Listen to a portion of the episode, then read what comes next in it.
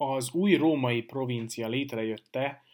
a legtöbb esetben az autoktón, őshonos rómaiak előtti lakosság és az újonnan érkezettek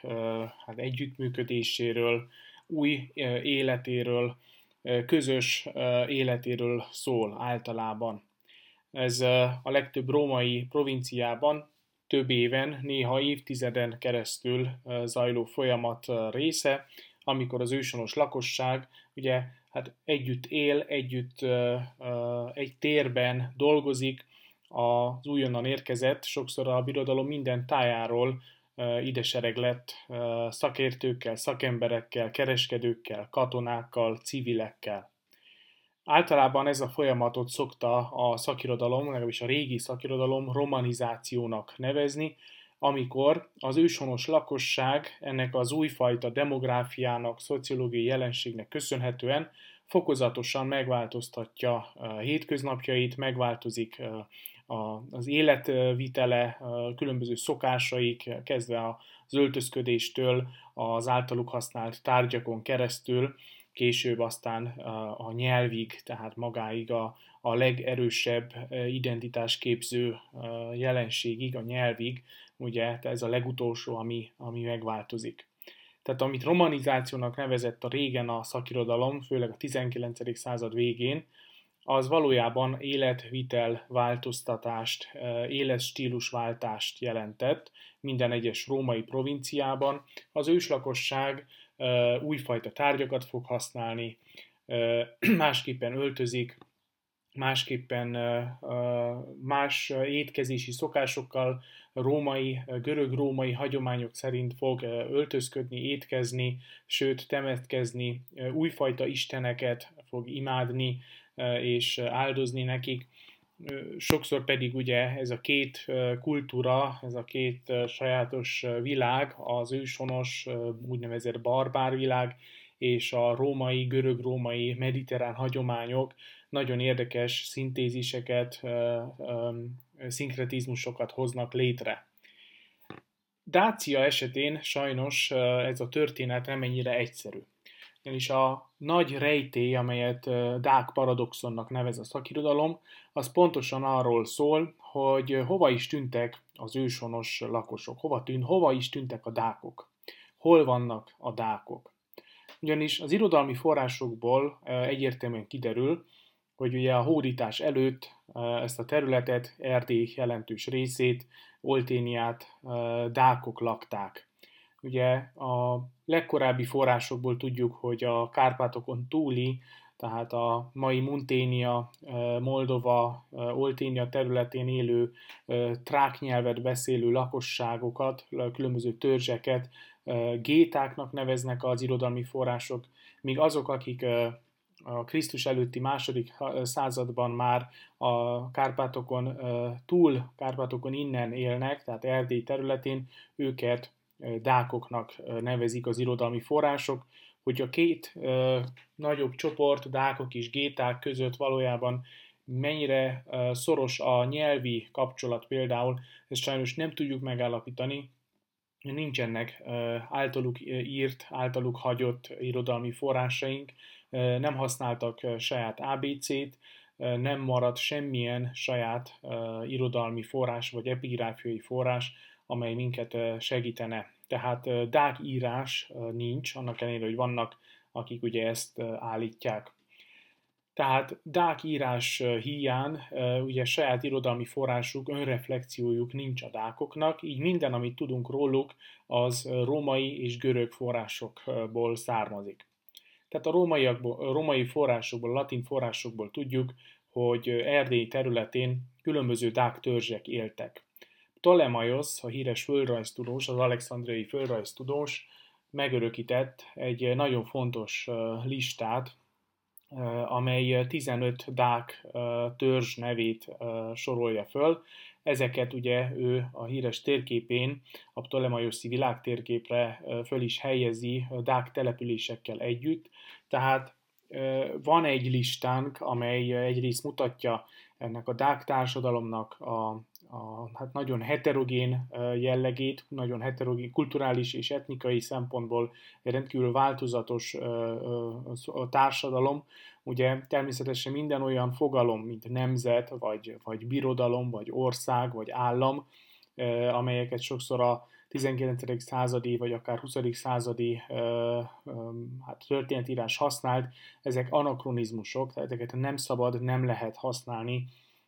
az ókori, különösen a barbár társadalmakra, ugyanis ezek rendkívül hierarchikus társadalmak voltak, ahol egy-egy vezető törzs, vagy hát hatalomra került törzs rövid ideig uralta a többit, viszont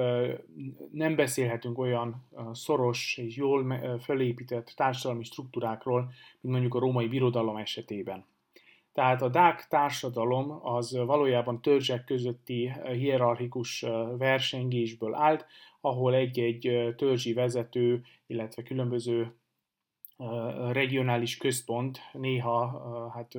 domináns szerepet fog kapni. Így ugye Burebista és Dekebálus idején tudjuk, hogy mindkettőnek a, a családja ugye fölemelkedik és több királyt is ad. Aztán ugyanúgy tudjuk, hogy Burebisztát ugye megölik a, a hát gyilkosság áldozata lesz ő is, egy ugyanazon évben, mint Julius Cézár, tehát uh, itt is egyértelműen látszik, hogy a dák törzsek valójában nem igazán, tehát nem egy egységes nemzetállamban éltek, ahogy ezt ugye a, a, a nacionálkommunizmus idején a propaganda történetírás hangoztatta, hanem egy nagyon szab, felszabdalt, egy rendkívül heterogén társadalmi hierarchiában, szövetségben, törzszövetségben élnek valójában, amely nagyon rövid ideig tart. Na de most a kérdés az, hogy Krisztus után 106-ot követően mi is történik a dákokkal, amelyeket, ugye, mint említettem, tudjuk tehát, hogy több törzsből áll, rengeteg településük van, ezen települések egy része valóban átörökő, átöröklődik a római provinciában, erre bizonyíték a rengeteg tehát toponimia, dák toponimia, amelyet a rómaiak átvesznek, mint például Potaissa, Napoka, Szármiszegetuza, Tibiscum, ezek mind pre-római, rómaiak előtti elnevezések, tehát ezt a rómaiak itt követik azt a hagyományt, amelyet más provinciákban is, hogy átveszik a, az őshonos lakosság toponimiáit, tehát elnevezéseit. Viszont sajnos ezen túl nincs más régészeti forrásunk, epigráfiai forrásunk is nagyon kevés, amely arra utalna, hogy itt egy jelentős számú dák lakosság élne az, új, az újonnan létrehozott provinciában. Tehát a kérdés, ugye, amely a 19. század közepe óta hát fönnáll és továbbra is megválaszolatlanul lóg a történetírásban, mi is történt a dákokkal a két dák háborút követően. A, ugye rengeteg sok elmélet volt, voltak történészek, akik azt javasolták, vagy úgy érveltek, hogy a források hiánya az bizonyítja a dákok teljes kiírtását, és gyakorlatilag eltűnt népek, eltűnt népességről beszéltek. Erre valójában az irodalmi források nem utalnak. Az irodalmi források csupán annyit említenek nagyon röviden, hogy a, az elit, a katonai és az arisztokratikus elit, tehát a vezető réteg valóban hát meghal, eltűnik a háborúban,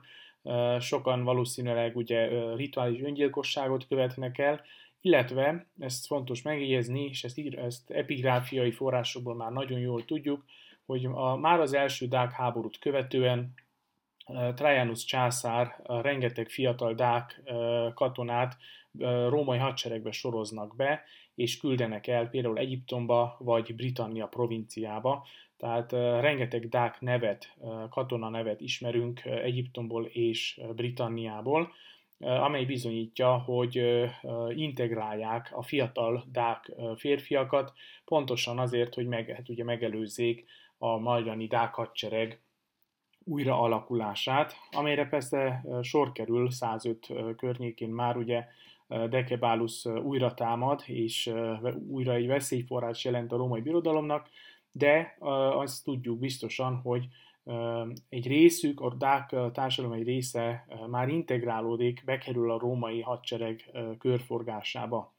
Ez valószínűleg sokkal intenzívebb lesz Krisztus után 106-ot követően, amikor ugye már hivatalosan is provinciává alakul Dácia, és akkor még több, Róma, még több dák katonát fognak besorozni, és elküldeni, szétszórni, ha úgy tetszik, a birodalom minden provinciájába. Erre vannak utaló epigráfiai forrásaink, van Dáciából származó katona, aki Anatóliában, Kis-Ázsia területén hal meg, vannak, van egy irodalmi forrásunk, egy epigráfiai forrásunk, amely arra utal, hogy Pannoniában például volt egy dák nyelven fordító, hát interprex, vagyis gyakorlatilag hivatalos fordító tolmács, amely ugye arra utal, hogy ott szükség volt ugye erre, tehát valamilyen dák közösség kellett, hogy éljen a mai Pannonia, tehát a Duna, a Duna mentén, tehát uh, szétszórják ezeket a dák uh, katonákat, így a dák társadalomnak mondjuk úgy, hogy a, a munkaképes, uh, vagy legalábbis a fiatal férfi uh, uh, demográfiai része az valóban uh, nagyban csorbul, és kevesebb uh, fiatal férfi marad az ősonos lakosság körében, a kérdés az, hogy, hogy mégis azért ezt nehéz elképzelni, hogy a teljes dák lakosság eltűnik, tehát valószínűleg azért, hogy az új provinciába kellett, hogy maradjanak még dákok. Az, hogy hol vannak és hogyan ismerhetőek fel e, ezek a közösségek régészeti forrásokban, ez egy óriási provokáció a, a történetírás és a régészettudomány számára. Más provinciák esetén, Norikumban, Réciában például nagyon szépen körvonalazható az ősonos települések régészetileg jól dokumentáltak, nagyon szépen látszik például Pannoniában is Budaörs egyik legeklatánsabb példája ennek, milyen szépen változik egy ősonos település, egy ősonos falu hogyan változik át 100-150 év alatt egy kis római várossá, városias településé,